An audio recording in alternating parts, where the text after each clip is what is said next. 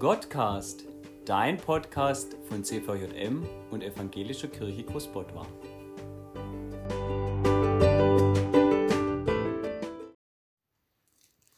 Heute mit Johanna. Ich bin vor kurzem auf einen Vers in Psalm 32 gestoßen. Und zwar handelt es sich da um Vers 8. Da steht, ich will dich unterweisen und dir den Weg zeigen, den du wandeln sollst. Ich will dich mit meinen Augen leiten. Wie oft weiß ich nicht, was ich tun soll. Da ist es wunderbar von Gott zu hören, dass er uns leiten will. Aber mit den Augen leiten? Das klingt ja ein bisschen seltsam.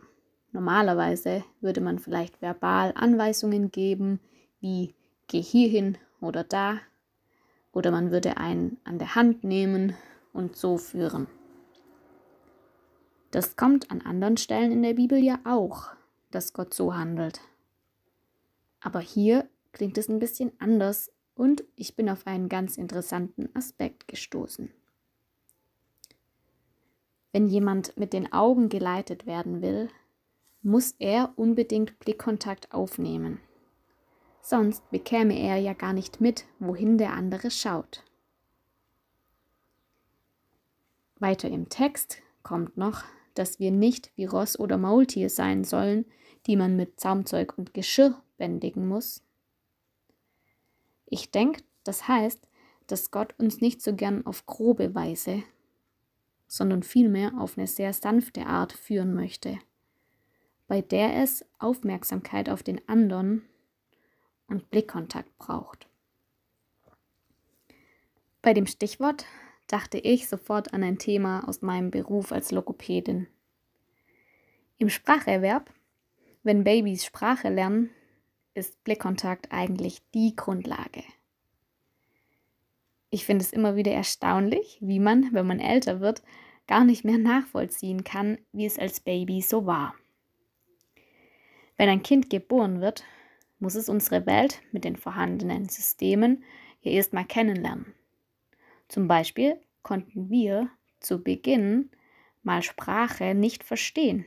Wir wussten nicht, dass man darüber Informationen austauscht. Um in dieses System einzutauchen, muss man Blickkontakt zu den Leuten um einen herum, zum Beispiel zu den Eltern, aufnehmen. Dann bemerkt man, dass die Töne, die man hört, aus ihrem sich bewegenden Mund kommen und dass die anderen einen anschauen und dadurch Kontakt aufnehmen wollen. Darauf aufbauend wird dann auch der trianguläre Blickkontakt wichtig.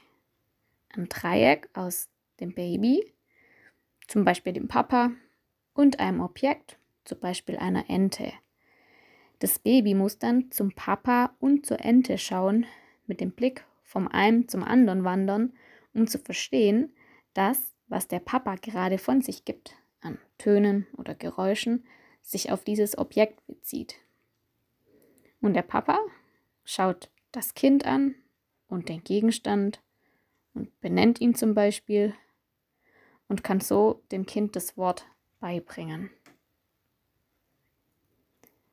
Ich habe gerade in der Therapie auch einige autistische Kinder und denen fehlt eben leider genau das. Sie nehmen oft keinen Blickkontakt auf und dadurch ist ihnen die Entdeckung der Sprache sehr erschwert und man kann mit ihnen viel schwerer kommunizieren. Das so als Gedanken zur Bedeutung des Blickkontakts im Bezug auf den Spracherwerb. Wir sind ja Gottes Kinder und er ist immer bei uns. Da wurde mir mal wieder bewusst, wie selten ich im Alltag Blickkontakt zu Jesus aufnehme.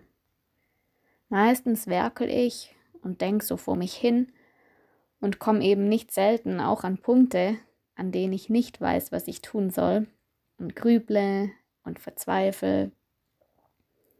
Wenn ich da zu Jesus aufschauen würde und sein Gesicht, das mich liebevoll anschaut, mit innerem Auge sehen würde, dann würden meine Gedanken verstummen und ich müsste lächeln. Allein schon zu sehen, dass er mich anschaut und ich nicht so alleine bin, wie ich mich gefühlt habe, würde mich aufbauen. Und in der Ruhe, in die ich dadurch kommen würde, könnte ich vielleicht auch sehen, wohin Jesus schaut. Zum Beispiel mich an Bibelstellen erinnern oder neue Gedanken bekommen, wie zum Beispiel, dass ich mich mit meinem Problem auch an irgendjemand wenden könnte. Wie auch immer. Ich wünsche euch, dass ihr es entdeckt, wie toll es ist, im Alltag mit inneren Augen Blickkontakt zu Jesus aufzunehmen, was immer möglich ist, und dass ihr von seinen Augen geleitet werdet. Und wie die Kinder unserer Welt, ihr Gottes Welt entdecken könnt. Amen.